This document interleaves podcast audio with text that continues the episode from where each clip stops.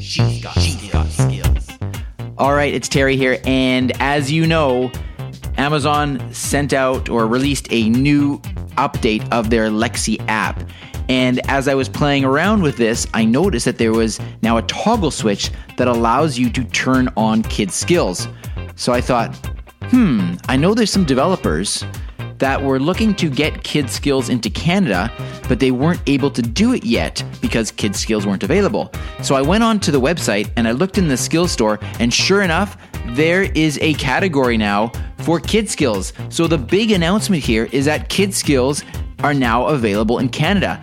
At the time that I went to look for this, there were only 37 kid skills in all of Canada, which is ridiculous. There's such an opportunity here.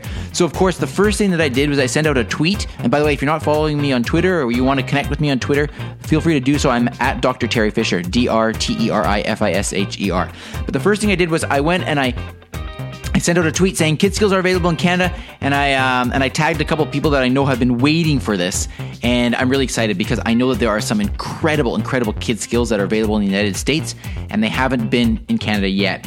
And I want to be able to feature some of these incredible developers on the podcast as well. So I plan to reach out to them as soon as their skills are in Canada, and I know that they are working on that as we speak. So there you go. Stay tuned. Uh, check them out right now. There's some kid skills there. Not a whole bunch right now, but um, it's just a matter of time. And I think this is a wonderful, wonderful uh, update for Alexa and for kid skills and for the whole Amazon ecosystem.